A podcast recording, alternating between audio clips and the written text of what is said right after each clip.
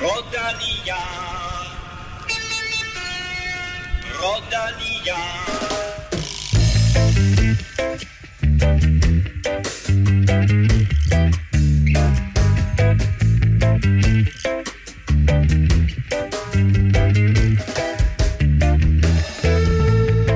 Ja, ja, det er kun to dage siden, vi var her sidst, men vi var ganske enkelt nødt til at optage i dag efter to vilde dage i Asturien. Og dermed velkommen til mine to faste spanske turguider. Buenos noches, señores. Gracias. Kim Plesner og Stefan Johus. Kim, Ja, tak. ikke en Europa-podcast uden en dansk sejr. Nej, nej. øh, Vingegaards anden sejr i, i Vueltaen, indtil videre. Øh, tog lige bjergetappen i går, efter han også tog øh, Tourmalet. Så øh, det begynder at, at snappe derhen af, og, og, og sagde, at øh, han måske endda kører bedre end i, i turen.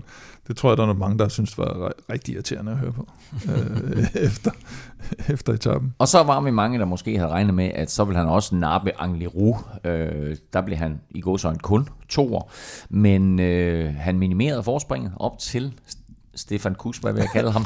Steff Kuss. Steff Kus. øh, så det er nu kun er 8 sekunder.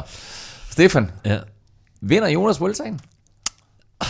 Ja, øh, ja, det tror jeg faktisk, Sådan, han ja, gør. op. Øh, ja, det, er- det er ret vildt, men, men jeg synes, øh, noget af det vigtigste, som, som vi også hørte efter etappen, det var, at øh, de venter ikke på nogen, så, øh, så det, det betyder lidt, at, det er sådan, at der er lidt mere frit spil, end vi, end vi tror. Øh, og det ser altså ikke ud som om, at de har tænkt sig at forære den til, til Sepp Kuss bare sådan lige.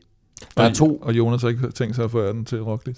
Der er fire etapper tilbage. Der er to meget spændende etapper, 18. og 20. etape. Den kommer vi selvfølgelig tilbage til øh, lidt senere i dagens udsendelse, som naturligvis fokuserer på Vueltaen, uh, og hvor intet jo øh, reelt er afgjort endnu. Men øh, først en kæmpe tak til alle jer, der lytter med, og en gigantisk tak til alle 10 støtter. I er årsagen til, at vi kan blive ved med at udkomme, og øh, siden i øh, mandag, det vil altså sige på to dage, der er der kommet tre nye støtter til. Det er Mindal, det er Christian og det er Daniel. Velkommen til, og tusind tak, fordi I er med på øh, tiervognen. Og så mistede vi jo faktisk her på 1. september en del støtter, øh, og det kan altså skyldes, at du sidder derude og måske har fået nyt kreditkort, og det har du formodentlig styr på, om øh, du har fået. Så hvis du tænker, at jeg plejer da at støtte ved Europa Podcast, øh, og du så ikke gør det længere, så hop lige ind og øh, genoptag dit øh, abonnement eller din støtte inde på tier.dk, og så deltager du altså automatisk i lodtrækningen om en Velropa Cup, og også om den her store Vuelta øh, ekstra pakke, vi har, når Vueltaen slutter lidt mere om det senere også. Og så er der også øh, shoppen, hvor du kan købe månedens t-shirt, og aldrig har den været mere aktuel end i dag. Nej, lige netop. Det, vi havde jo Angliru t-shirten, som er, som er ude, og øh, som er denne måneds t-shirt.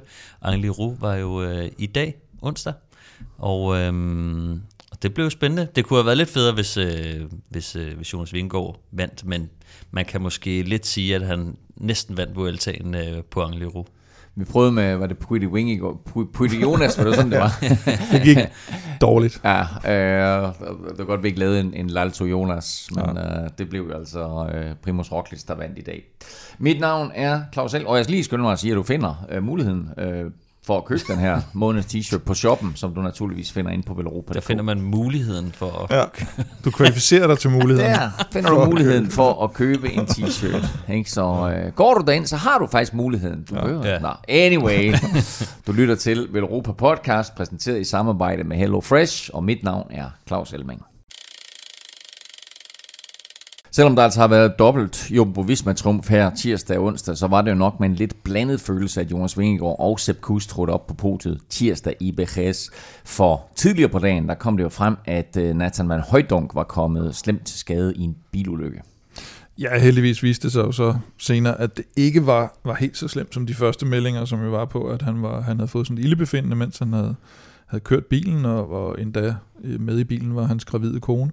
Og, øh, og så senere så kom der jo øh, en melding om, at han var, han var råd på hospitalet, fordi han var blevet genoplevet, og han var i en kritisk tilstand og i, i koma.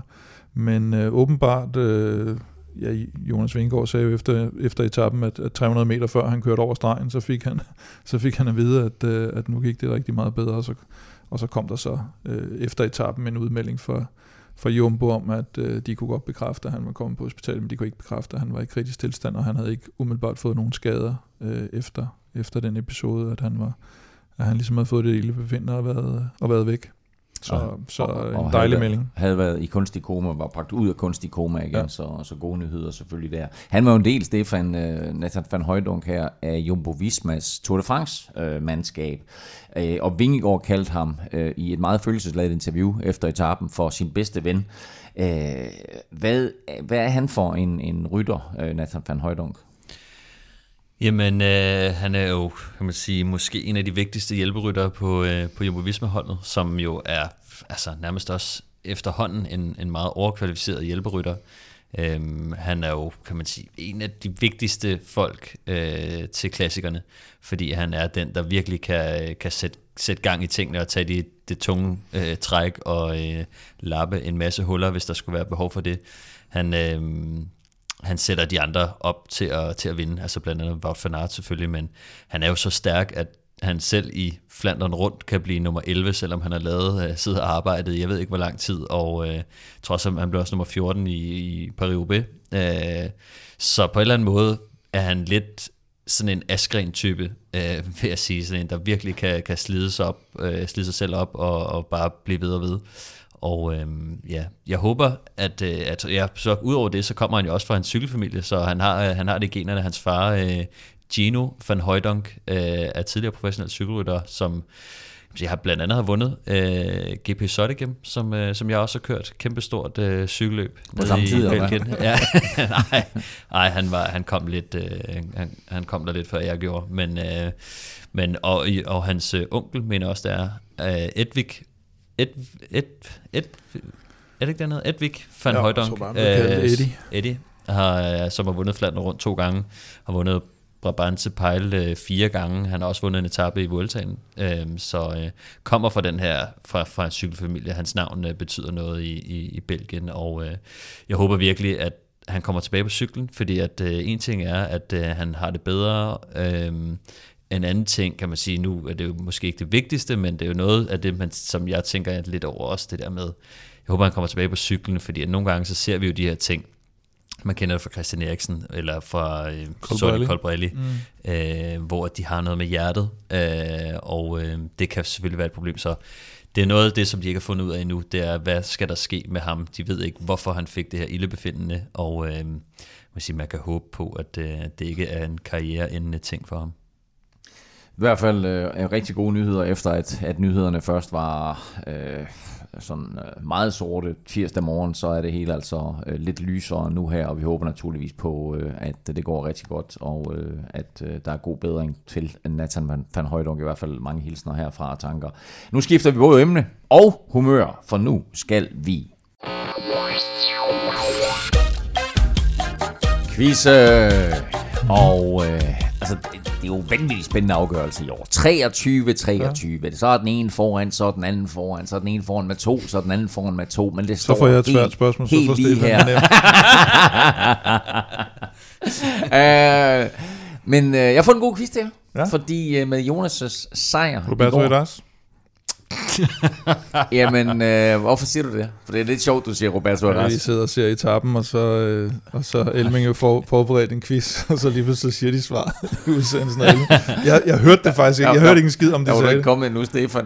Og så kommer, så jeg, jeg, da, da Stahøj, han begynder at kommentere, jeg siger bare, nej, nej, nej, nej, nu skal du stoppe, fordi der, det var lige nøjagtigt quizspørgsmålet og svaret, og det var, hvem der havde kørt hurtigst op Ja. af Angelo Og nogensinde. jeg, havde, jeg lagde Og- slet ikke mærke og til, at det han sagde var, det. det var ikke Roberto. Elming sagde, nej, nej, nej, nej, nej. Roberto. Nej, nej, men jeg ved, ja, det, det, det er netop at det, at, at I har siddet og snakket om det, inden jeg, inden jeg kom. Det, er- det er nok, du allerede der altså, er, sig. og det er dig, der engang sagde, at quizzen den var rigged, men øh, jeg synes satan ned med, det lugter nu. Øh, det lugter ikke mere, end at øh, jeg har måttet opfinde en øh, fuldstændig spritny quiz. Mm-hmm. Også inden, jeg, også inden jeg kom. Ja. Ja, præcis. øhm, Jeg sidder og drøfter og, lidt, øh, det, det det, det er ret simpelt, fordi med Jonas Vingegaards sejr i går, så er vi nu oppe på 26 danske etappesejre i Vueltaen. Åh oh, nej. Fordelt på 15 danske ryttere. Så vi er ude i en last man standing. Vi er ude i en last man standing. Hvem er de danske ryttere, der har vundet en etape i Vueltaen? Er spørgsmålet forstået? Har vi ikke haft den før? nu? Jo, jeg tror, vi har haft den. Måske, måske. Vi kan ikke huske, kan ikke det. huske det. Det kan være, jeg har den i noterne her et eller andet Jeg har Ja. kun én ting til jer to, og dig, der sidder og lytter med. Lad nu være med at google.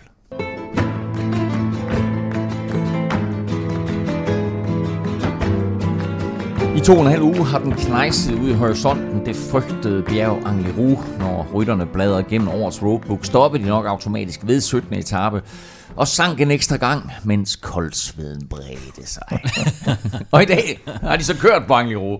Jumbo Visma, dominansen fortsatte. Roglic vandt foran Vingegaard med Sepp Kuss som træer, faktisk præcis omvendt af top 3 i klassementet. Ja, man kan sige uh, nyt bjerg. Samme, samme udfald nærmest, eller samme dominans uh, af Jumbo Visma. Det var, eller igen, var det imponerende at se dem køre, køre 1, 2, 3. Men jeg vil dog sige, Bahrain i dag sidder faktisk, jeg tror, de har fem mand med, da, da, da Jumbo Visma kun har fire. De har kun Kelterman med, mm. ud over de, de tre øh, musketerer til nord der øh, i toppen. Så øh, jeg synes egentlig, de har, har stor ære af at, at skabe løbet på de to sidste stigninger faktisk. Øh, kattedræberen Tiberi lavede et, øh, et stort øh, stykke arbejde også, især på sidste stigning, og sad faktisk med også, eller på ja, næst sidste stigning og sad med. De sad fem mand øh, et stykke op af, ja, det gør de. af Angliru. Det, det er sgu imponerende. Og, øh, og Lander kører godt i dag øh, bliver lige slået af, af Sepp Wout Poels kører godt i dag. Wout Poels ja, kommer ind som fem, og selvom han sidder og trækker hele vejen op af den, øh, meget af den stejle del af Angliru. Men, øh, det vil sige hele vejen. ja, meget af den i hvert fald. Øh, men ellers var det jo lagt op til lidt, det skulle være det her Remco mod Jumbo, fordi man vidste godt, at hvis de kommer hen til stigningen, mm. så er og det... Og vel ikke en klassementsbrag, nej, nej, nej. bare et spørgsmål om, kunne Remco vinde etappen? Jeg kan have ødelægge det her med, at klassementsfolkene jo gerne vil vinde på Angliru, fordi den er så prestigefyldt, øh, kan, kan han så spolere det der. Og han er jo nok den eneste rytter i feltet, der ville kunne gøre det. Men øh, som vi også talte om lidt, Stefan, de fik lidt, øh, de fik lidt problemer eller udfordringer i starten, med ja. han ikke bare lige stak afsted med 10 minutter. Ja, altså jeg tror, at øh, Remco Evenepoel, han har jo vist, at han godt kan vinde fra et udbrud, mm. øh, og, og det var deres plan, siden han tabte øh, de her 27 minutter, så øh, han har jo kan man sige, det var hans tredje forsøg, og havde været en stor dag for ham. Han øh, ville jo både køre efter etappesejren, men også for, øh, for den prikket. Mm. Øh, så øh, problemet var lidt for Quickstep, at, øh, at alle de andre, øh, som vi også kunne høre Kasper Pedersen snakke lidt om, de havde, øh, det virkede som om alle de andre havde i deres øh, planer, at øh, Remco skulle ikke nå ja. afsted. Ja. Så det kostede rigtig mange kræfter for dem, og, og også for, for Remco Evenepoel, som jo gjorde, at at øh, det blev rigtig svært for ham at, at vinde den her etape. Øh, men han kom trods alt øh, forholdsvis langt. Det var jo, ja, hvad var det, fire kilometer tilbage? Da jo, de... man kan sige, at han kommer jo solo til toppen af den næst sidste stigning, og på nedkørslen derfor kan man godt se, at der ved han godt, at det, mm. det er for, han har lige over to minutter, og det vurderer han så åbenbart øh, med, med, med de ben, han har tilbage, og, og, og det forspring, der er, og alle klassementsholdene, der, der sidder og jagter nede bagved, at man kan godt se på nedkørslen, han mister et minut bare på nedkørslen, at, ja. øh, at der tror jeg, han gav lidt op, så giver han en lille skud derovre på Angliru på det flade, eller på det flade stykke Angliru, der kun stiger 9 procent. Ja. øhm, så øh, ej, det var, der var aldrig rigtig sådan, det var aldrig rigtigt sådan, man sad og tænkte, den, den napper han, den der. Men han får trods alt, øh, kan man sige, nærmest øh, sikret sig bjergetrøjen ja. på, øh, på, på den her dag, kan man sige. Nu har han 40 points øh, forspring ned til, til Jonas Vingegaard, så, så det bliver rigtig svært for nogle. Storer, han er, han er 60, eller over 60, 62 point mm. efter, så det bliver... Øh, det var nok også jeg tror, øh, nærmest, mål, mål med den, dagens etape. Ja, hvad? Det var, ja, næsten, det, det var nok målet med dagens etape. Det blev det i hvert fald. Ja, ja, det blev det i hvert fald. Uh, han bliver hentet, Remco, med 5,5 km uh, igen af etappen, og det er jo der, hvor det sådan, at vi snakker stigningsprocenter på 18 uh, plus det løse. Og der får øh, spansk tv nogenlunde lige så store problemer som Remco. De kan i hvert fald ikke helt finde ud af, øh, hvad de skal dække, eller hvem de skal dække, og måske har de også lidt udfordringer med at, at sende signalet hjem. I hvert fald så går der et stykke tid, hvor vi ikke lige ser frontgruppen. Og da vi så kommer tilbage til frontgruppen, så ligger der en rød trøje og to gule, vel at mærke de tre jumbo alene.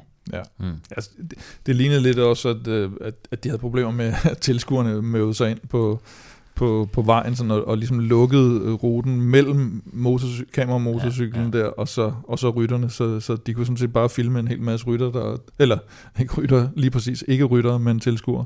Men det skal vi også brokke os over nu, fordi ja, det at, øh, vi, nu vi brokker os over, at øh, motorcyklen er for tæt på, og, øh, nu er de for langt fra. Og, og de kan bremse løbet, og nu er det kørt så langt væk, at vi får ikke se det. og, hvad, og svaret er altid hvad på sociale medier? Droner! Droner lige præcis, ja. Hvorfor ikke droner? Ja. Så den tager vi i en anden udsendelse. Nej, det, altså, ja, og så, så, så ligger de der, og, og der blev det sådan lidt, vi talte lidt om det sidst, at den eneste mulighed for, at der er nogen, der kan komme op på det der podie, det er, hvis der begynder at blive sådan lidt intern fnid og fnader om, hvordan, hvordan skal det her egentlig køres. Fordi de har jo fået den her melding om, at, øh, at man gerne må køre fra hinanden, så længe man ikke hiver nogen, øh, øh hvad, hvad skal man mm. sige, konkurrenter med op til den, der ligger foran. Og, i dag, øh, i går var det jo så Vingegaard, der kørte, der kørte fra, og ham var der ikke nogen, der kunne følge, og han ville gerne have etappesejren og hylde, øh, hylde sin gode ven der. Men det gjorde jo så også, at han lige pludselig øh, stak, fra, øh, stak fra Roglic i klassementet. Og i dag vil Roglic så vist øh, hente lidt tilbage, kan man sige, fordi de ligger jo egentlig de tre foran, så de kunne sådan set bare have kørt hjem, og så kunne Roglic sige, kan jeg ikke få etappesejren i dag. Så, så når han kører og sætter Sepp Kuss der, så er det jo fordi, at han godt vil længere frem i klassementet også. Øh, og der, der, så får han så lov at vinde øh, mm. Jonas, eller Jonas gør i hvert fald ikke nogen indsats for at køre forbi ham til sidst. Men Jonas hækker sig også på, fordi øh, han ved godt, at... Øh, Men altså, Roglic øh, slår et lille hul til at starte med. Ja, det er ja. Roglic, der starter med at angribe, ikke? Ja. Og, så, øh, og så er det, at vi ikke ser så meget, Nej, og så, så ser vi, at de der, to mand, der kommer, ja. der kommer op, som selvfølgelig også er de to øh, jumbo-rytter. Og så sidder, jo, så sidder man og tænker på det tidspunkt, Roglic fører, Jonas toer, Kus treer, nu triller de den bare hjem, og så ja, får Kus uh, lov til at vinde. I, første, i en ja, det, første det kunne have været fødselsdagsgaven der, men, uh, men man ser så, at Kus han har problemer, og ja. siger noget i radioen, og det får vi så at vide af Jonas bagefter, han siger, at han ikke kan følge med, men at de fortsætter, fordi de har aftalt, at de ikke venter på nogen. Ja. Uh, så, og det, altså, jeg ved ikke, hvad I tænker om det. Altså han sagde jo faktisk, bagefter, han sagde jo faktisk bagefter Jonas, at han havde håbet på, at Sepp Kuss han kunne sidde med. Mm. Så er det sådan en Wink, hey, wink. jamen, jamen, jamen, jamen, altså, jo, hvad, hvad, hvad synes vi om det? Ja. Det, det, det kan jo godt lyde lidt som om, at, at han måske mere var i gavehumør, end øh, Roglic var, men der tror jeg også, man skal tage med i den ligning, at Jonas jo fik slået det der hul dagen før, så han har ligesom sit klassement på det tørre, eller han ligger, han ligger bedre til end Roglic der. Fordi Roglic har jo bare, altså han går jo, det har vi også talt om, han går ind i den her Vuelta egentlig som, som ham, der skulle køres for. Og så laver de den her beslutning med Jonas, som de har taget tidligere, men som de først lige skulle se, hvordan går turen. Øh, hvis det går godt, og Jonas er klar, så, så vil de også godt have med i Vueltaen, men det har stadigvæk sådan lidt været Roglic løb. Han har vundet tre gange og sådan noget. Og nu er han jo ligesom bare tredje mand på en eller anden måde. Ikke? Men er det derfor? I sit ja, eget løb. Er det derfor, at han får Angli i dag? Fordi han kører, og Jonas sætter sig på hjul, og så øh, får Roglic Anglerud, og så er Jonas 8 sekunder efter i det samlede klassement, ja. og så er der en vis sandsynlighed for, at han enten i morgen eller lørdag napper den røde førertrøje. Ja, fordi Sepp Kuss er den, der har vist svaghedstegn hver gang det bliver lidt hårdt. Ikke? Men, men proble- eller ikke problemet, men, men det paradoxale er jo, at det er jo Jumbo selv, der gør det hårdere, fordi hvis, han, hvis de var blevet tilbage, eller var blevet sammen med Lander, som er den eneste, der kan køre med dem i dag, så havde Sepp Kuss jo også siddet med, og så havde de stadigvæk været ret langt foran alle de andre, så ja. det havde egentlig ikke betydet noget for dem. Så der er en, altså de kører faktisk noget cykelløb om det internt. Altså og, og siger, jamen den bedste, må den bedste mand vinde. Og så er der den regel med, men du kører ikke op med nogen andre. Altså ja. du, du, du lukker ikke et hul ja.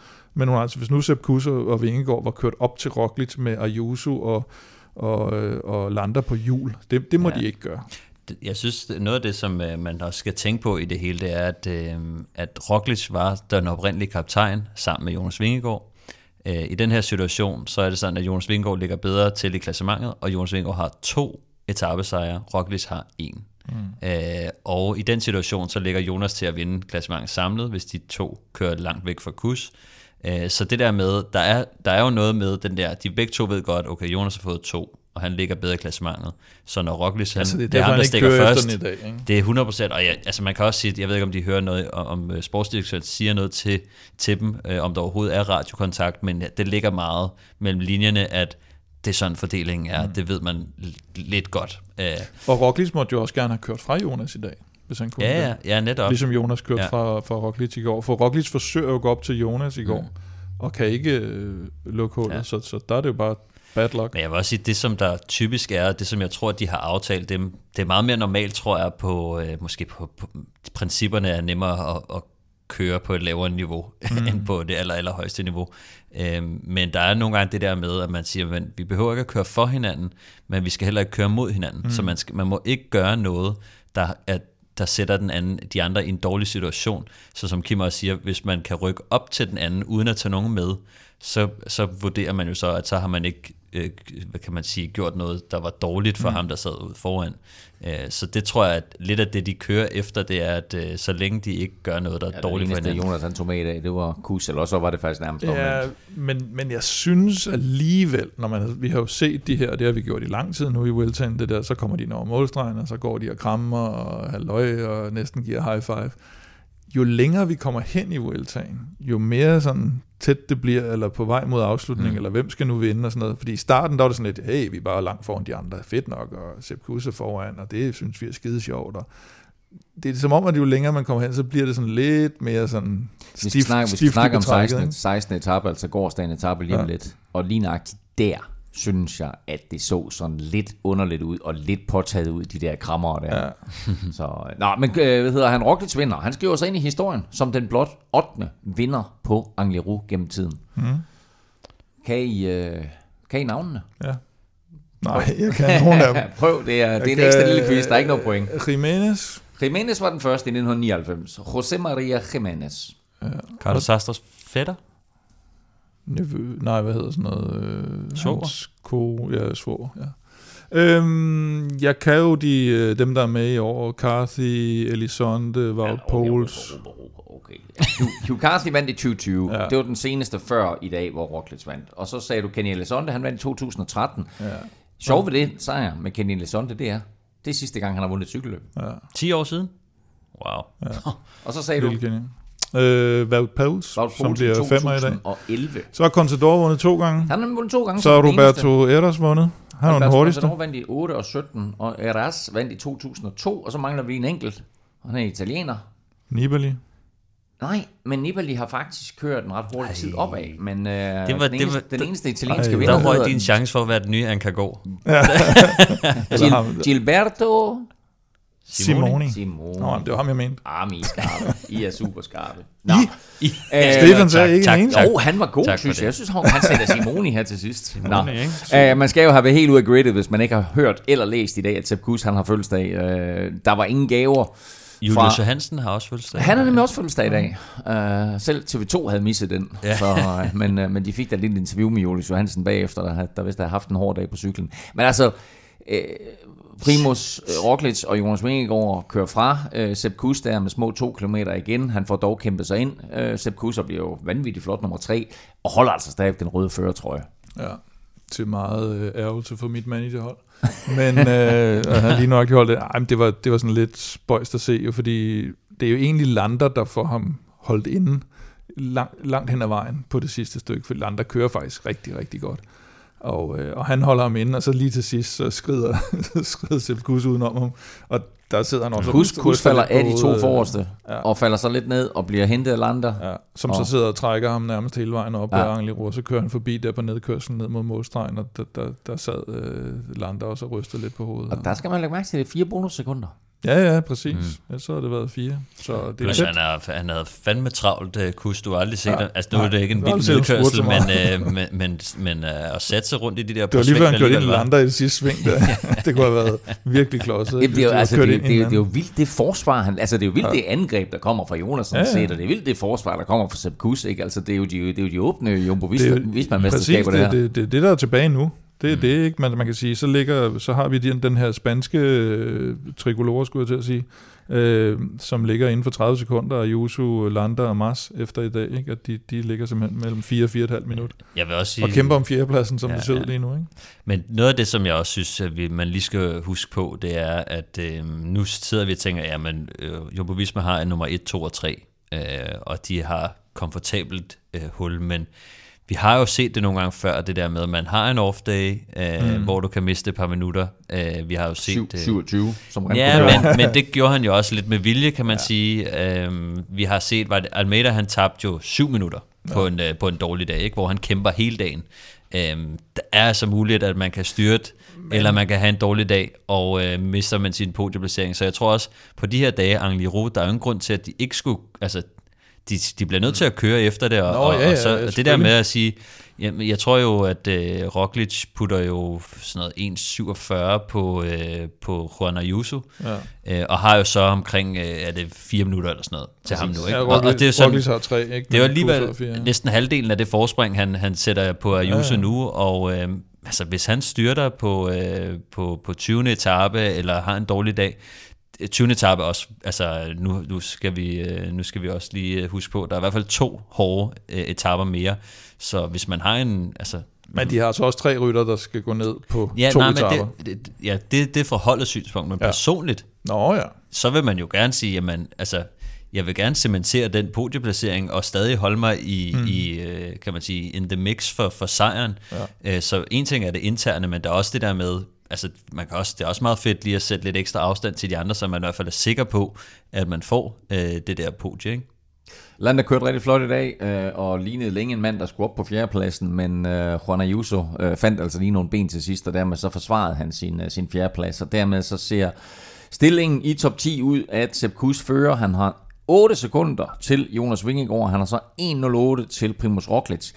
Og så er der altså 4 minutter øh, fra Sepp Kuss og ned til nummer 4, Juan Ayuso, og dermed altså tre minutter fra, fra Roglic og ned mm. til Juan Ayuso. Så altså tre minutter er de her tre øh, Jumbo Visma-drenge foran øh, i kampen om, om podiet. Juan Ayuso 4, øh, Mikkel Landa ryger to pladser op i klassementet i dag, 4-16. Øh, Enrik Mars, øh, en plads ned, 34. Øh, en af de store overraskelser. Kieran Osterbrooks bliver ved med at imponere. Ja. Kører virkelig, virkelig flot i dag og finder nogle øh, vanvittige ben øh, til sidst på etappen her. Og er gået forbi Vlasov nu. Er gået forbi Vlasov, ryger to pladser op af 6.43 efter. Det er egentlig okay, altså med de etapper, vi har været igennem. Ja. Det, vi har set 6.43 Jeg tror også, efter. han er sådan en type, vi virkelig skal, skal holde øje med. Egentlig, altså... Øh, og, hvad kan man sige, han 20, vandt jo... Også 20 år gammel, ikke? 20 år gammel. Øh, det var ham, der vandt øh, Tour l'Avenir sidste år. Øh, så et af de her, øh, kan man sige, talenter, der er på vej op, jeg tror, øh, med tiden, så tror jeg, han kommer til at blive en, en, en rigtig, rigtig dygtig øh, rytter. Jeg tror, når man ser på ham nu, han ser ud til at være en lille smule for stor til at køre øh, klassement i, i en Grand Tour, men, øh, men det kan han barbere af med tiden, medmindre han går hen og bliver sådan en... Øh, kan man sige, sådan lidt en Pogacar, som gerne vil mhm. køre begge dele, men øh, han ser en lille smule stor ud, men øh, det, det er der råd for, tror jeg. Specielt med flot. Syvende, syvende plads forløb, som sagt, altså kun 6-43, jeg synes, det er flot. Så Vlasov for 8 mm. øh, Almeida holder sig jo til. han er 9'er, ryger en enkelt plads op, og øh, så ryger Santiago Butrago øh, ind øh, i top 10 i dag. Altså var en del af den her øh, Bahrain-trio, som lå og fulgte med Jumbo Visma op ad bjerget i dag. Øh, så han, øh, det, det er altså det her, øh, som, som stillingen ser ud lige nu i øh, top 10. Nu skal vi snakke om noget helt andet, fordi nu skal vi lige have en bid mad. Aftensmad. Stressende indkøb i ulvetimen. Ingen tid til et hjemmelavet måltid. Med Hello Fresh er oplevelsen anderledes. Du får enkle opskrifter og lækre retter, som hele middagsbordet elsker. Skræddersy din måltidskasse på hellofresh.dk. For friskende enkelt. For nu skal det dreje sig om måltidskasser og Hello Fresh og en, øh, en forbedring af det tilbud, vi havde i lang tid, men altså nu kan du faktisk få øh, de første fem måltidskasser fra Hello Fresh med en besparelse på hele 1.153 kroner. Så nu er altså et rigtig, rigtig godt tidspunkt at prøve Hello Fresh på. Det er måltidskasser med sund og varieret kost, masser af forskellige opskrifter og muligheder, og altså mulighed for lige nu at få en stor rabat øh, i dine første fem uger. Så gå ind på hellofresh.dk-velropa, så kan du altså benytte dig af det her tilbud. Og øh, jeg har fået nogle vanvittigt lækre retter i den her uge. Blandt andet The Legendary, The One and Only, vores virale hit. Cremet perlekuskus. Og som vi i de her dage jo kalder cremet sepkuskus. Nå, det er rigtigt. Ja. og jeg har faktisk uh, fået leveret uh, lige nok de samme ret i går. Jeg har ikke lavet den endnu. Nej. Men det kan da være, at den skal på, uh, på panden i aften. Måske. Hvordan? Jeg har fået meget, uh, nu er det ikke decideret pasta, det der, kan man sige, men jeg har fået virkelig meget... Nej, det er mere, hvad, det hedder ikke bulgur, hvad hedder det? Det hedder, øh, er det couscous hedder det selvfølgelig. hvad hedder det? Nej, jeg har fået lidt mange øh, pastaretter ved en eller anden grund. Jeg tror, det er fordi, jeg brugte øh, den her, som Stefan lidt øh, er til, med, med de hurtige retter. Så Ej, det er sådan på, på, på et kvarters ja. tid der, og jeg har sådan lidt en travl uge den her uge, så, øh, så der er det meget rart, at man lige øh, kan, lige kan bække et eller andet sammen på et kvarter, og så, så er der noget til mausen der. Og hvad med dig, Stefan? Jamen, øh, jeg har jo, øh, på grund af at jeg også på de hurtige, har jeg jo været igennem den helt store omgang med øh, de her tacos øh, wraps ting. Jeg har mm. fået alt i en øh, pandekage i, Ja. i Men der tid. er faktisk også rigtig mange af de der små, lækre pandekageretter der. Det vil jeg sige, og øh, nu har jeg prøvet, jeg tror faktisk, jeg har prøvet alle sammen, men der er en ting, som jeg lidt øh, savner. Nu, altså en af, øh, hvad hedder den, vegetariske øh, pulled bean tacos fik jeg her forleden. Mm. Den var god. Øh, jeg synes også, de asiatiske svine- og kalvekødstacos, den Præcis. ved jeg, den kender jeg Ja. også. Det, det er Ja. vist en uh, Hello Fresh klassiker. Men den, som jeg savner, det er faktisk den med, øh, med, øh, åh, hvad er det, hedder? Couscous. Nej, nej, nej, nej. Med øh, grill, grillost. Hvad hedder det? Hvad er det? Hedder? halloumi. halloumi. det. Ja. Den med halloumi, øh, hvor, man- hvor man nemlig også får nogle øh, karamelliseret rødløg og øh, noget avocadocreme. Den synes jeg faktisk er god. Det, det har jeg fundet ud af. Det er min favorit, når det kommer til sådan en øh, taco øh, wrap ting. Ja, ja. Masser af gode retter, og alle ingredienser kommer i afmålte portioner, så det er, det er super nemt at gå til, og øh, der er heller ingen spild, det er nemt at rydde op. Og øh, der har du har altså mulighed for nu at prøve HelloFresh. Så gå ind på hellofresh.dk, skråstreg Europa, og så får du altså de første fem måltidskasser med en rabat på op til 1.153 kroner. Du kan også godt bruge koden, hvis det er mindst 12 måneder siden, du sidst har prøvet HelloFresh. Og så kan du altså godt finde det her tilbud andre steder, men bruger du hellofresh.dk-villeuropa. Gå derind, så støtter du altså podcasten her og viser HelloFresh, at du har fundet øh, HelloFresh på eller via Villeuropa. Og øh, så må du gerne dele linket med venner og bekendte også. Så gå ind på hellofresh.dk-villeuropa og øh, støt os og gør noget godt for dig selv og prøv HelloFresh. Øh, det kan godt være. Det er ret sandsynligt faktisk. Faktisk er det overordnet utrolig sikkert, at Jumbo Visma vinder Vueltaen. Der er en, øh, en vis sandsynlighed for det. Og det kan godt være, at Sepp Kuss, han er alles bedste ven. Øh, men som vi talte om på 17. etape, så bliver der ikke givet ved dørene, og det gjorde der heller ikke på tirsdagens 16. etape. Godt nok så skulle rytterne kun ud på 120 km, men øh, Jonas Vingegaard han angreb, og øh, han vandt, og han tog et minut på sin holdkammerat i rødt. Og det fik rigtig, rigtig mange på de sociale medier og alle mulige andre steder op i det røde felt. Nå, ja. øh, jamen, øh, Ikke dig, siger du. Ikke mig, øh, men øh, det, det ser jo selvfølgelig lidt underligt ud, når altså, det her med, at og det gælder også for så vidt også for Roglic i dag, at hvis ikke de kører fra ham, jamen så, så vil han bare vinde Vueltaen. Altså næsten så Mm. sikkert som øh, Ammen i kirken. Ikke? Og, øh, og, og der går han fra i går, altså, øh, øh, hvad hedder det, Jonas har vundet de her to etaper. Den første var på hans øh, datters fødselsdag, og i går var øh, på grund af øh, Van Højdungs øh, uheld der, han siger, så, så han ligesom øh, har en årsag til, at han går, han går dybt. Og, og, og som vi også, øh, eller som jeg sagde lidt tidligere, at, at, at specielt den der udtalelse efter sejren med, at, øh, hvor, hvor, hvor jeg tror det er Søren Rets, der spørger, hvad så er du ved at finde turformen, eller turben, eller et eller andet, så siger han, jamen det kan egentlig faktisk godt være lidt bedre, end jeg var i turen. Ikke? Mm. Altså det, det, det, det viser, at han sidder også, og man kan se det i dag også, hvordan han sidder med overskud de fleste gange. Han sidder lige og kigger lidt rundt, og der Sepp Kuss falder fra, så, Mm. så holder han lige støtten, skal du med, eller skal du ikke med, og så kører han bare op til Roglic. Men, øh, men han har jo lov at køre, og, og, og, og, og Roglic forsøger at gå, gå efter på et tidspunkt og lave det der spring op til ham, som de jo gerne må. Øh, Det kan han ikke. Altså han kan ikke øh, Nej, og fra, reglen har øh, været, at man må gerne gøre det, hvis man ikke tager nogen med. Ja, ja, Men det ender med, at Roglic han faktisk slipper et par stykker med jo. Ja, han slipper ikke nogen med, fordi han må opgive det undervejs. Så det vil sige, at han var egentlig på vej op, eller i hvert fald på vej efter Jonas. Og så kommer både Mars og Ayuso, og jeg tror også, det er Vlasov i går. Jeg kan faktisk ikke helt huske, hvem den tredje var. Øhm, og da de så kommer op, så bliver han jo nødt til at lægge sig bag ved dem. Og, øh, og sige, "Nå, så må I køre op til Jonas, og det kan de jo slet ikke. Så, øh, og så er det jo, han, han, han lige pludselig taber ret meget tid til, til Jonas, og måske i virkeligheden kan det være der, at, øh, at Vueltaen lidt blev afgjort. Ja, fordi øh, Roglic var foran med en 6-8 sekunder, Ja, og, sådan foran. og, og ender med at være et minut efter Jonas, øh, Ja. eller et lille minut. Øh, og, øh, og, og det er klart, at, at det her, det var, øh, det var første stik, første store stik af Mm. Jonas, og nu venter der måske et par stykker mere, men det er også der, hvor man kigger lidt på, at et er, at der er det her battle med Roglic, og hvem af dem skal vinde Vueltaen, men det er stadigvæk Sepp Kuss, der fører Vueltaen, og Stefan, der var mange, som jeg lidt lagde op til Kim, og han snakkede utrolig længe rent politiker, svarede overhovedet ikke på spørgsmålet. Der var mange på sociale, medier og, og andre medier osv., mm. som nærmest. Ja. På Vingegaard og, og, og den måde, han kørte på. Ja, altså ja, der er et eller andet med det der med, jeg tror, at alle kan lide den der underdog ja. og den der ydmyg hjælper i, i Sepp Kuss, som, øh, altså, som har hjulpet de andre så meget, altså, og som lige pludselig sidder i den der unikke situation, som altså, han måske aldrig får igen. Uh, mm. så, så det er også det der med, jeg tror, jeg ved ikke om Roglic, han kommer til at, altså måske kommer han til at være på, på et højt niveau næste år og kan køre om Grand Tours igen, men for Sepp Kuss, der kommer der bare ikke så mange muligheder for at være med fremme i, i et klassement og køre med om sejren. Og, og hvis man også tænker på, at det er bare Vueltaen, altså bare bare, ikke? Men, jo, de risikerer jo ikke, altså, de risikerer ikke så meget ved at vente ja. på ham fra nu af, når de har slået det der store hul. Altså, men som, som du også har været inde på, selvfølgelig vil man hellere lige lægge, lægge lidt i banken, ja. ikke? Men, men man ser jo i forårsklassikerne, blandt andet, hvordan Laporte og Wout van Aert og alle dem der, ja. de kører hånd i hånd øh, over stregen og sådan noget, ikke? Og der, der bliver der jo doneret. Altså, var det Gent Wevelgem, han gav væk øh, Wout van Aert i år?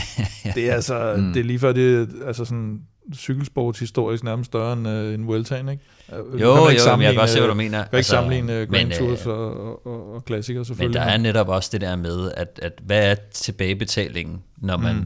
gør så meget for sine holdkaptajner, ikke? Vi talte om på et tidspunkt, at, at alle de her sidste seks Grand Tours, eller sådan noget, som Jumbo Visma de har vundet, at der har Sepp Kuss været med mm. på dem alle sammen. Og nu lige pludselig, der får vi en situation, at efter det her vanvidsudbrud, som, hvor han, han vinder fra øh, i, i U1, så lige pludselig, så ligger han til at kunne vinde Vueltaen. Mm. Øh, og så kommer de her med, at vi ser øh, Jonas Vingegaard, og i dag også Primoz Roglic. Øh, men jeg så øh, nogle, nogle, nogle britiske kommentarer i går, så det er ikke kun i Danmark, men altså britiske kommentarer i går, hvor der var en, der kaldte Jonas for Judas Vingegaard. Ikke? Altså, så de føler simpelthen, at, at det er en kniv, der bliver stukket ind her, eller synes... han nærmest forråder sin holdkammerat. Ja, han er ikke amerikaner eller noget? Han var ikke amerikaner. det kan godt være, han er amerikaner. jeg synes, øh, jeg det, er, det er faktisk en god pointe. Det kan godt jeg være, synes jo egentlig, at øh, man kan selvfølgelig sige, at det er rigtigt, at Jonas har jo taget de her to etapper, hvor han har lagt rigtig meget tid øh, ind.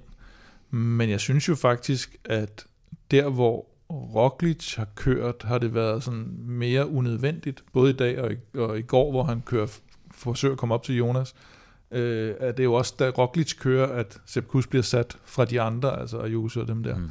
Så øh, jeg ved sgu ikke rigtigt, men, men det er jo selvfølgelig en smart måde, Jonas at gøre det på, fordi der er det sådan lidt, ja, han var jo nødt til at gøre det for sin datter og for Van Højdung, så han har ligesom sådan en alibi om, at jamen, i dag der kører jeg egentlig bare for etappesejren, og så, hov, hov, nu ligger jeg egentlig også nummer et snart. Ja, men jeg tror, altså jeg sidder også meget og tænker sådan, en ting er det der med, jeg kan godt se det der den der pointe med, at øh, det er en højt elsket hjælperytter, man vil gerne betale ham mm. tilbage.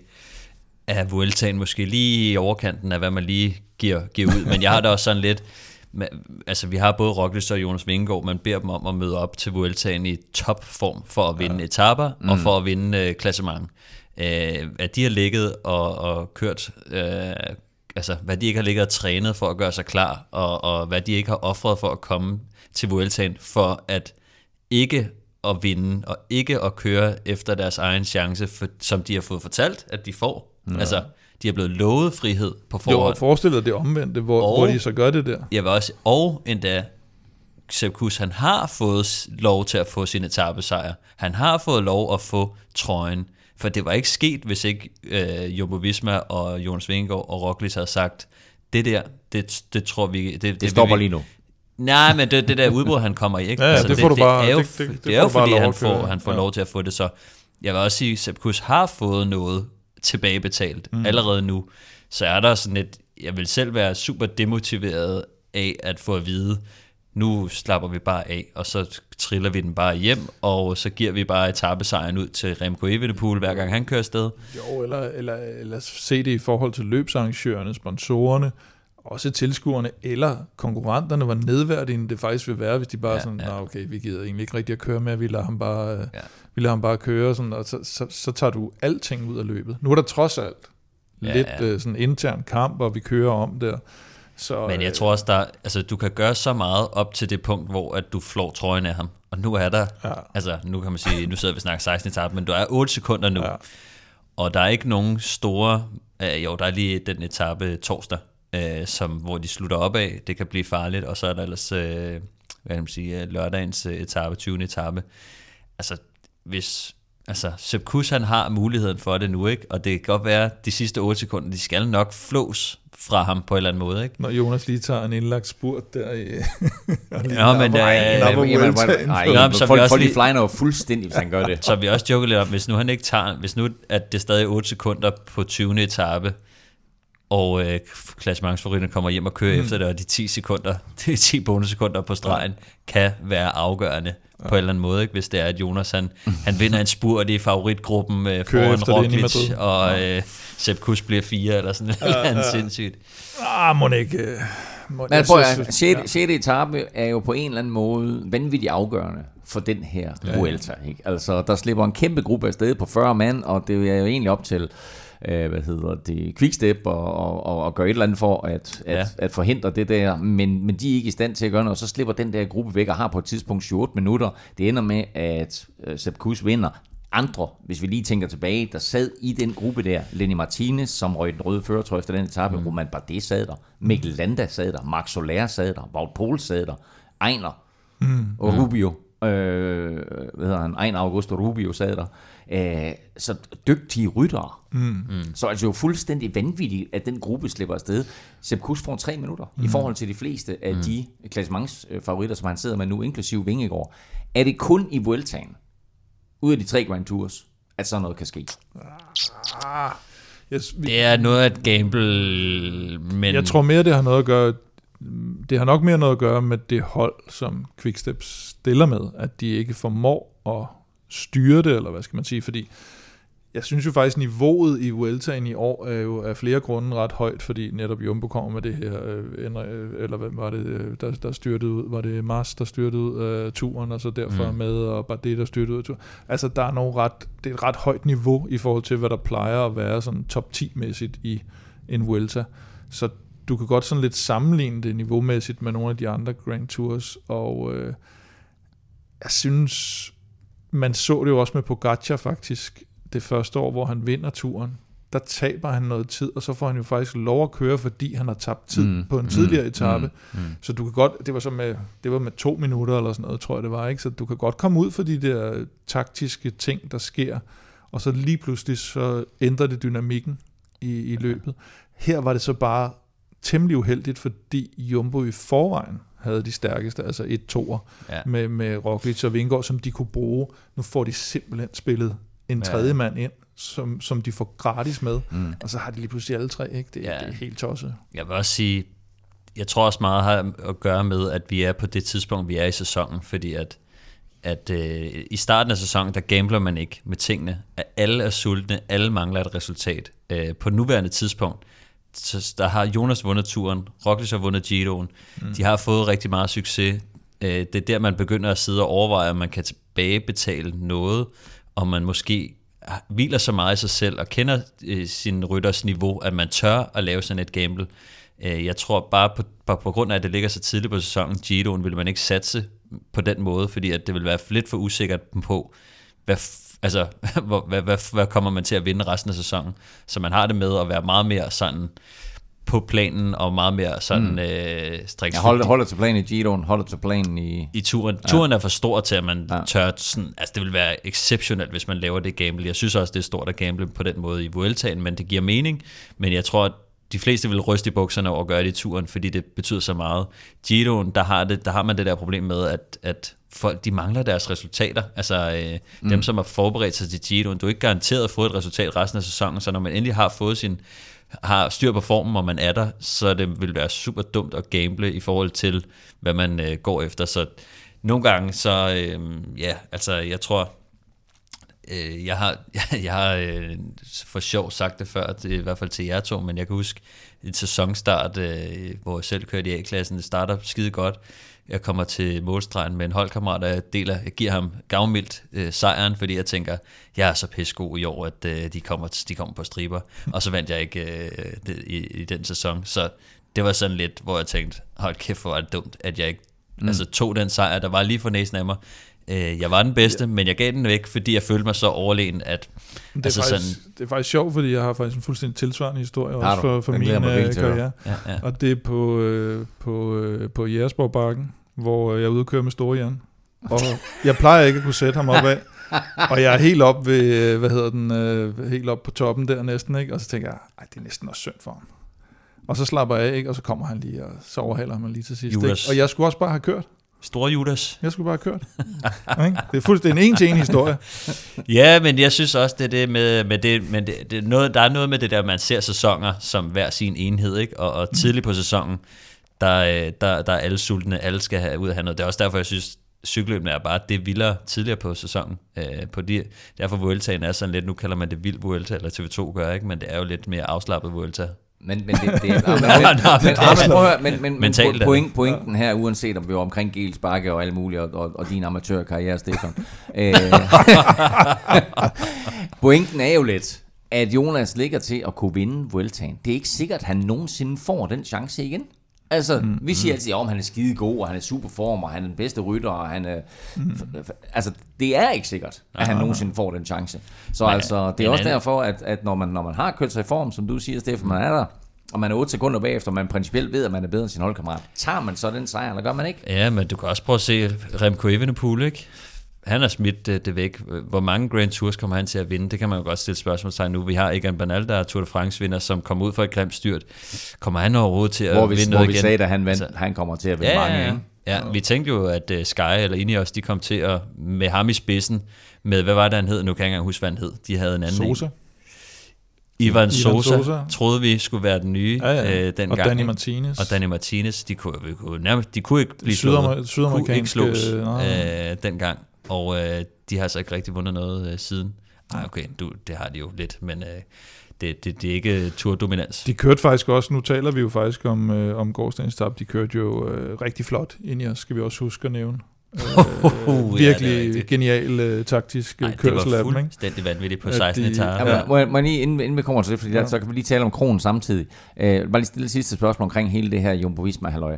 Uh, vi har tre mand her, som udadtil virker som rigtig gode venner. Vi har en Sepp Kuss i føretrøjen, vi har en uh, Jonas Vingegaard, der kun er 8 sekunder bagefter, og en Primoz Roglic, som ligger der lidt bagved og, og formodentlig ikke uh, kan vinde Vueltaen.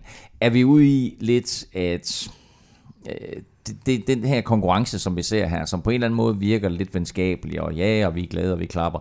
Kan man ødelægge harmonien på holdet efterfølgende, hvis Kus han ikke i godsøjne får sejren? Altså, du kan jo sikkert...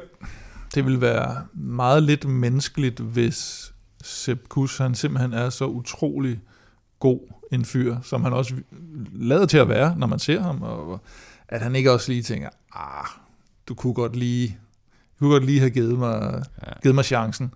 Så når jeg sidder her på limit, Roglic, og skal hjælpe dig på en, altså, kan sgu godt være at få ondt i benet lige lidt tidligere måske. Ja. Det ved jeg ikke, men, men det er svært at sige, hvordan, men, men, men det, det, det, det er sgu nok menneskeligt, at man alligevel sådan tænker, ej, kunne ja. godt lige have givet mig den altså. Jeg tror også, der er en villain story uh, incoming her, altså øh, med hans egen holdkammerater, de, uh, de stikker ham i ryggen, og, uh, og så, uh, ja, så må han finde et andet hold. Skifter han hold, og så siger han, Tror du ikke det? Ej, jeg ved, han har jo kontrakt for næste år, altså ja. for 24 med, men, øh, men det kunne da godt være, at øh, der var et eller andet UAE, eller ikke, det, nogen, altså, der... Det, det virker jo ikke som om, at det virker jo sådan stadigvæk relativt ægte, men det er rigtigt, det, det virker lidt mere falsk nu, end det gjorde jeg, i starten. Jeg synes, det er på 16 da de ja. kom hen lige og kiggede på Jonas. Også fordi, jeg synes, Jonas havde sådan... Men der, men der var selvfølgelig også den historie med, at det var Nathan van Højdum. Ja, det er derfor, de ville vinde altså, og, og, og, derfor, de holdt og, og han har så selvfølgelig fået den gode besked af 300 meter før mål. Ja, ja. Øhm, og derfor så var det jo også, at Jumbo Visma og især Jonas Vingegaard kørte efter sejren her. Men det lignede faktisk på et tidspunkt, at Andreas Kron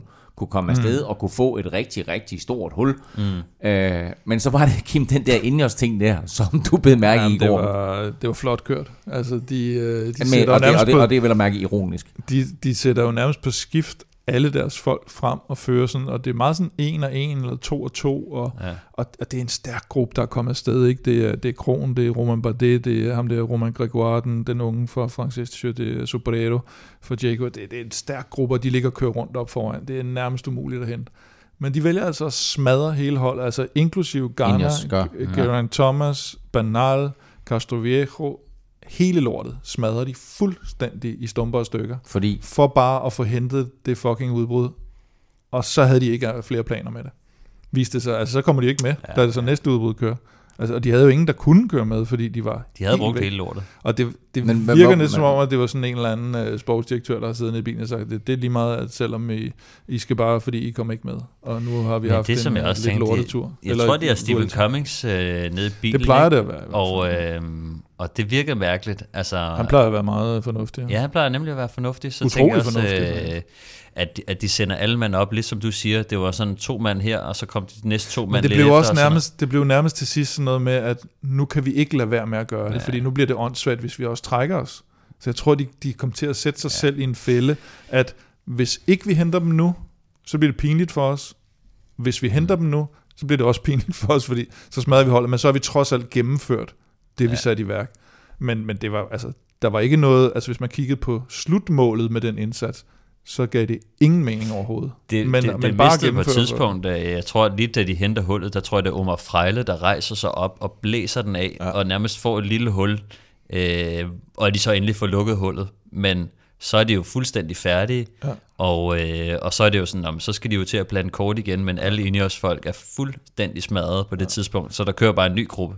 Og så har de jo fået, så var de, det var en meget kort etape, var den ikke 119 km. Øh, og det vil sige, så er de jo, fordi de så har ligget og jagtet her, frem for hvis Krongruppen bare havde fået lov at, Mm. at sejle lidt derud af i starten, så er de også kommet så tæt på mål, at det bliver nemt for Jumbo Visma at holde det samlet lige pludselig. Mm. Øh, Det havde været noget sværere for dem, hvis den her stærke gruppe havde kørt Ja. fra starten, og der var ikke nogen andre, der sagde sådan lidt, okay, hvorfor skal vi holde det her sammen? Fik de ikke også hjælp fra Bahrain, tror jeg, endda, øh, oven i hatten? Øh, Øh, altså jo. Jumbo Visma. Jo, til at- og, og Ineos fik vist på et tidspunkt en rytter fra, var det ikke Men to altså, oppe og hjælpe? Eller Hvis man skal prøve Nej, var at Julius, tage dem i det forsvar var. en Ja. lille smule, så tror jeg, at de havde medvind. Øh, fordi at man Mm. mm. kunne også godt se på, på den måde, feltet blev strukket ud på. Øh, så trods alt, når, når man fører i medvind, så er det ikke lige så hårdt, men, men det er Ej, selvfølgelig... så kunne de slet ikke have lavet den, Ja, den nummer der. er hårdt, men, og det er også svært at få lukket øh, krongruppen med Sobrero, og altså sådan en stærk gruppe, der ligger og fyrer den af, de ved også godt, hvis de først får knækket feltet til, at de siger, ej, fuck det, så, øh, så ved man, så kører de om etabesejren. Ja. Ja. Så jeg tror, de er bare alle sammen interesseret i at, i at holde øh, kæden stram, men, øh, men det kan være svært for Ineos, som jo kun er der for at køre efter etabesejre, og så smider de en kæmpe mulighed for at køre efter mm. en etabesejr. Mm. Mm. Øh, til gengæld så... Og det er jo øh, det ikke, at de på forhånd selvfølgelig har udset sig den her etape, og om morgenen sikkert sidder og sidder og sagt, hey, vi skal med i det der udbrud, og da de så ikke kom det, så ender de med at smadre Og sig jeg vil også sige, hvad fanden sker der for Finn Fisher Black, der bliver toer på Åh, den er her etape ja. efter Jonas Vingegaard? Han kan lige pludselig øh, klatre også. Nå, altså, men også at han bare øh, lod være med at lige ligge og hjælpe sine holdkaptajner Ja, ja, bagved, ja, ja, som måske havde været lidt smartere. Ja, ja. end at Altså, ligge der på mellemrummet. med Ayuso Ja, ja. og, øh, Kunne godt og at ligge- Soler. Der havde, der havde hjælpe dem. TV2 i dag jo et, et interview både med Ayuso fra i går og fra i dag, hvor det sådan, at han i går havde brokket sig helt vildt over, altså at han, han sagde direkte i interview, jeg skal lige ned og snakke ja. med mit hold omkring, hvad taktikken var i går, fordi det forstår jeg ikke. Der så Ja, han ja. ikke helt tilfreds ud, men, øh, men jeg find Fisher Black blev, blev to år efter, efter Vingegaard. Stort talent. Øhm, Og fedt, at Ayuso han taler engelsk og er sådan lidt mere moderne i det hele taget. Det har jeg tænkt meget over. Altså, at, øh, at man har en, der faktisk kan tale engelsk øh, og, og virker sådan lidt øh, udad. Altså, øh, han må have bo, Ayuso må have boet i England eller Amerika, fordi den Ja. måde, han taler engelsk på, det er ikke noget, du lærer i skolen i Spanien. i Spanien. Øh, det Ja, det. tror jeg heller ikke. Jeg tror slet ikke, at man lærer noget. Nej, det Nå, den må Ineos kørt på. Det kan man ikke vinde en Velropa Cup på. Men det kan man, Det kan man. hvis man støtter Velropa Podcast på tier.dk. Og øh, udover at man hver uge kan vinde en Velropa Cup, så har vi jo også den her ekstra præmie, Stefan, som øh, vi to samlede ind, da vi var i Frankrig mm. sammen. Og den øh, trækker vi løjet om, når vi... Øh, når, øh, ja, det er faktisk på mandag, når Vueltaen slutter. Det er det. Vi har øh, den her øh, Tour de France, rigtig lækre Tour de France duffelbag, og, øhm, som er sort. Den er ikke bare sådan helt gul eller, øh, eller prikket. Øhm, og så er der et, øh, også et sort Tour de France håndklæde, og så er der nogle Skoda ting. Der er blandt andet den her ret lækre øh, vindjakke, øh, med vindjakke, og, øh, og meget mere. Og noget dunk, og noget cykeltrøje, og noget Ja. lidt af hvert, og så videre. Så, så mange, det, det ligner faktisk lidt Cajarual øh, trøjen den der trøje, som er i uh, cykeltrøje, der er i, uh, i Maypart. Men der er mange, mange du, ting her. du sælger den ikke så godt. Nå, jeg synes den er meget, den er meget flot, sådan med det der øh, Nå, grønne, ja, grønne striber der. Ej, jeg, jeg bliver simpelthen nødt til, at vi skal lige øh, have at vide, at vi har set en uh, Cajarural-rytter lave et, uh, et stort resultat øh, i, uh, i, i Tour of uh, Slovakiet. Ja. Øh, Remy Nå, ja, det er Cavagna vinder rigtigt, ja. første etape, og øh, ham, der bliver nummer to, hedder Mulo Kinfe Heile Michael. Han hedder simpelthen Heile Michael til efternavn. Hejle Michael. Ja, ja. Ja. Han er fra, hvor er han fra? Det er fedt. Åh, oh, det må du ikke spørge mig. Jeg kan godt finde det. Han er fra Etiopien. Etiopien. ja. På Kaharual og hedder Heile Michael. Okay. Ja, Jamen, det er- Nå, var der ikke også en, en Atletico, der hed, hed ikke Gabriel, hvad hedder han, Haile Selassie eller sådan noget? Jo, Gebre Selassie. Gabriel Selassie eller sådan noget. Nå, anyway, det har intet med noget som helst, der Nej. gør det her. Jeg Nej, ved ikke, hvor vi er på vej hen. Øh, og nu sagde jeg, at, at Vueltaen slutter på mandag. Det gør den ikke. Den slutter på søndag, men vi er tilbage på mandag, hvor vi trækker noget om den, her, om den her duffelbag. til stille, Kim. Øh, Stefan, Ja. vi skal til det, alle glæder sig til. Vi skal have trukket lod om en Europa Cup. Det skal vi. Lad os gøre det kort og godt her, fordi at øh, vinderen den her gang af Velropa hedder øh, Rasbo. Sådan. Ja. Øh, Rasmus Botoft. Ja, det kunne godt være. Ja, det, kan det, det. øh, Det var kan meget være, det er muligt. Rasmus Botoft. Ja, det kan være. Ja. Hey, fedt. Ras, Bo, eller Rasmus, eller hvad du hedder. Øh, mega fedt, du støtter. Tusind tak for det. Kæmpe stor tillykke med din nye kop. Vi glæder os til at se den på de sociale medier. Og sidder du derude og tænker, jeg vil også vinde en kop, så er det nemt. Gå ind og støt os på tier.dk. Du finder en link både på velropa.dk og på tier.dk. Og så øh, husk, at for hver femmer du donerer, der får du altså et lod i puljen, så jo flere øh, penge du støtter med, jo flere lodder, og dermed så større chance for at vinde. Mange tak for støtten til alle, og kæmpe tillykke til Rasbo. Og lad os så komme videre og kigge på de her næste fire etaper. Kig på de resterende udfordringer for Jonas Vingegaard og Sepp Kuss, og se, hvor det er, at Vingegaard han kan stjæle de her 8 sekunder. I morgen, der skal rytterne Backstabbe de 8 sekunder. Ja. backstabbe sig til de 8 sekunder. I morgen, der skal rytterne ud på 179. Der, er altså, øh, principielt så er der to bjergetapper og to sprinteretapper. Mm. I morgen, bjergetappe, rytterne skal ud på 179 km fra Polo de Alante til La Cruz de Linares, sådan helt op i det nordvestlige hjørne af Spanien. Ja, og det bliver, øh, kan man sige, jeg tror, der er mange, der, der frygter den. Vi har i hvert fald hørt øh, Sepp Kuss øh, nævne den her etape som, øh, som et, øh, et, et punkt, han, er, han kan være lidt nervøs det er for. lidt ærgerligt. Det var der, hvor han var bange for de andre UAE-ryttere. Nu er han bange for sine holdkammerater. Ja, ja, det tror jeg også. Øh, jamen, der er fem kategoriserede stigninger på den her øh, etape, der er 179 km lang, som du siger. Øhm, jeg synes, på midten af den her stigning, de kører først en kategori 2 stigning, og så kommer de til den her ret vilde San Lorenzo stigning, der er 10 km lang, og der stiger med 8,6 procent i snit. Øh, som vi snakkede om sidst, så, så kigger man på øh, længden og procenterne af det, så minder det meget om Alpe d'Huez, øh, og øh, det ligger midt på den her øh, etape øh, og de mangler tre øh, stigninger efterfølgende. Men, øh, men de sidste to stigninger, det, det er den samme, de kommer ind på en, øh, på en omgang, og øh, den her øh, stigning, Cruz de, Cruz de Linares, øh, skal de over to gange, og så slutter de på toppen af den sidste gang. Den er 8 km lang, og er meget stejl nede i bunden, og, og flader så en lille smule øh, ud øh, op, op over toppen. Øh, men alt i alt, så, så ser det ud som om at være nogle, nogle lidt hissige stigninger, og noget, som, som byder op til dans, øh, og der er stadig 180 km i det her terræn, med så mange højdemeter. Det, det, kom, det kommer til at mærkes, så 8 sekunder vil ikke være meget, øh, og øh, ja, jeg tror, altså, det er ikke sådan et terræn, der passer super godt til, til Sepp Kuss, øh, men det tror jeg er lidt af nøgleordet for de sidste to farlige etapper, øh, det er, at de ikke passer Sepp Kuss særlig godt, så, så 8 sekunder kan altså hurtigt øh, slippe op. Fredag er der til gengæld ikke øh, de store udfordringer for klassementet, eller for nogen rytter i det hele taget, fordi der er dømt flat med flat på 177 km. Øh, feltet befinder sig sådan lidt nordøst for Portugal, og må ikke det her, Stefan, det ender i en spurt.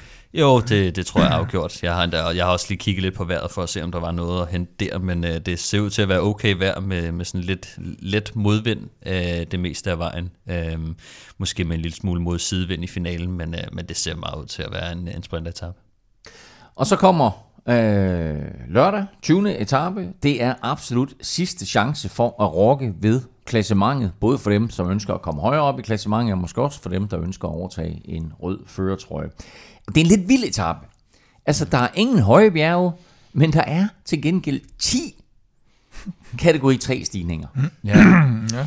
Det, er, det er en vanvittig spændende etape. Den er også lang, øh, så det er 208 km, og det går op og ned øh, stort set hele dagen. Øh, som du siger, 10 øh, kategoriserede stigninger. Øh, det bliver alt i alt til 4.300 højdemeter, som er voldsomt. Øhm, for dem, der ikke øh, kender så meget til, til højdemeter, så er det meget, meget voldsomt. Så det, det er jo til, til det lidt, samme som øh, kongetappen, øh, stort set, i, i året. Ikke? I Men det er, jo, det, er jo, øh, det er jo lidt ligesom uh, Liège eller Lombardiet eller sådan noget, øh, agtigt måske. Ja, det kunne det godt være. Jeg tror, Jeg tror, det er Lombardiet- lidt... lidt- Lombardiet kortere. er også lidt, nej, ja, men Lombardiet, ja, det, det er et kortere med løb, men altså Lombardiet er også der omkring de 4-4500, er det ikke det?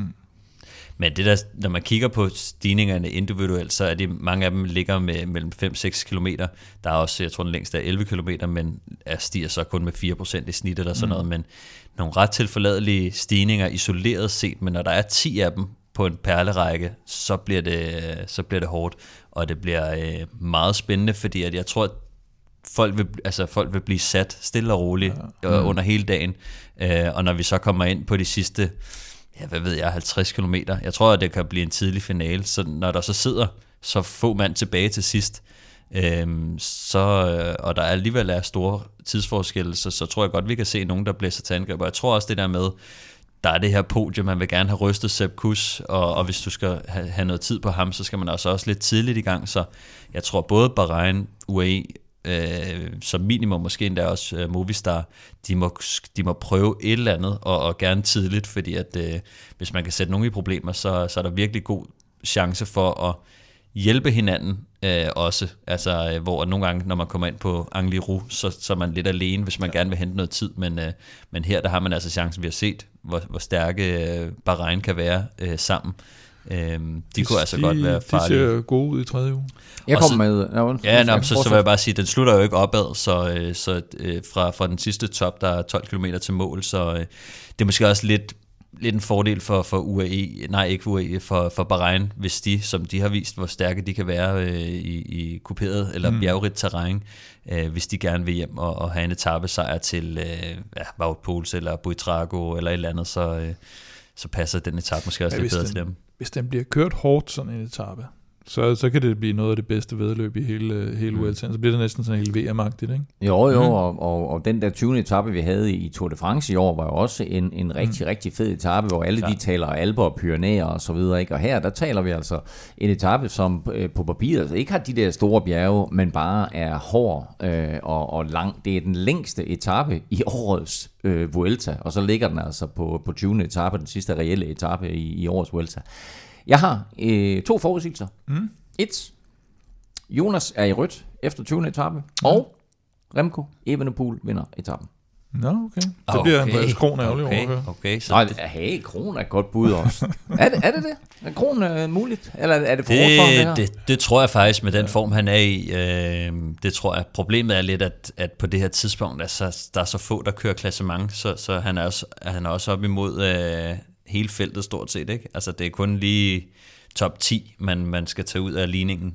Mm. Øh, så det, det er hård konkurrence om, om med sejren, tror jeg. Men øh, Vinderen, øh, eller ham, der har den røde føretrøje efter 20. etape, er også ham, der kan kåres til vinder i Madrid dagen efter, fordi søndag, der er der nemlig parade etape i Madrid, som vi kender det fra Paris og Tour de France. Hvordan ser ruten ud?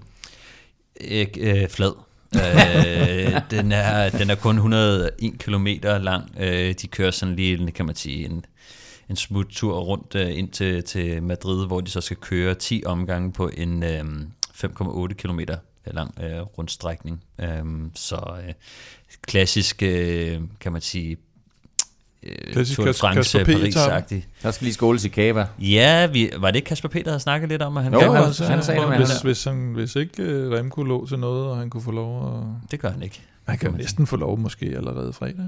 Med et lead-out for Remco endda. Uh, Det, det, jeg tror faktisk godt, han kunne fyre den godt ja. af uh, i en finale der. Spændende at se Kasper P. i Madrid på, øh, på søndag, om han vinder, eller hvem der vinder i det hele taget. Og så ville det også være fedt at se, hvis Remco han sådan tilbagebetalte sin hjælperytter til, til en stor sejr, og Jumbo de har bare stukket hinanden i ryggen hele vejen. det ville være en fed, fed historie. Nå, oh, sorry. Altså, øh, som jeg er informeret, så har Netflix ikke nogen kamera noget sted i den her Vuelta, men hold kæft, det kunne have været en fed dokumentar at få på Netflix til næste år. Hvem der vinder Vueltaen, det ved vi på søndag. Hvem der vinder dagens quiz, det ved vi lige om lidt. Thank you.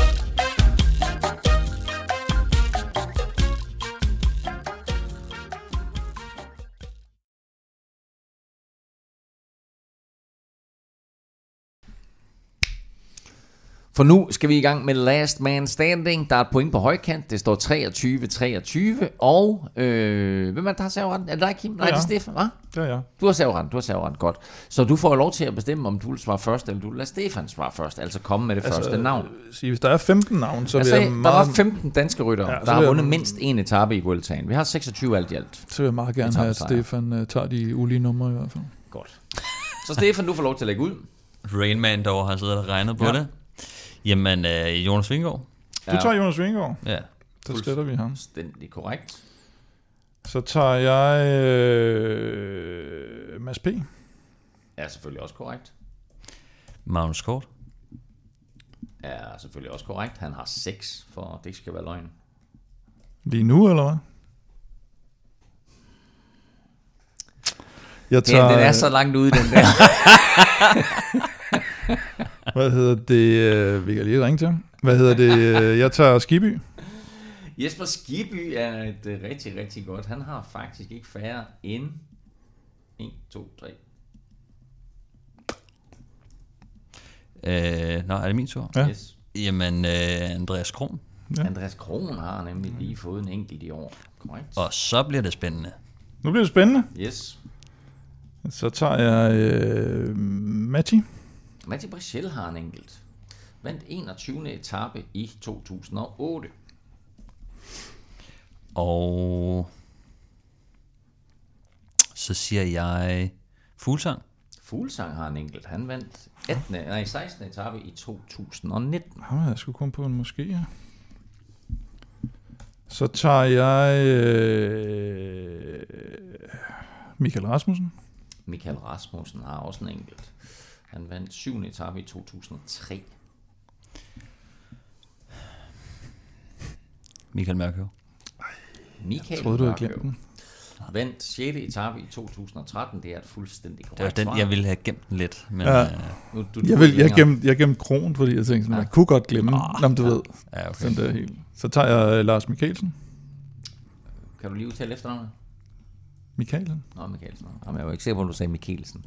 Det, er- det er korrekt. Lars Mikkelsen har en enkelt. Han vandt første etape, kunne hjælpe med, i 1997. Jamen, øh, en dansker, som, øh, som ikke mange kender. Claus Michael Møller. Det siger du bare ikke. Claus Michael Møller, siger du. Hvornår har han vundet i Vuelta? Han vandt 15. etape i 2001. Ja. Men det var sådan at han kun kørte rundt i Spanien. Ja. Stort set. Det var så den sidste, jeg havde på min sikre liste. Så nu flaskede det sig for helvede sådan, at jeg alligevel kom på bagkant. Og hvem helvede har vundet mere dernede? Ej, jeg er virkelig på skideren nu. Så skal vi tilbage til nogle... Jeg var skarpe. Jeg kan sige, at der er fire navne tilbage. Fire navne kun. Åh, Bare en gang i dag, Kim. ja, bare Ja, en bare gang en i dag. Skal jeg tage... Jeg sætter så sgu på Jørgen Markusen. Jørgen Markus.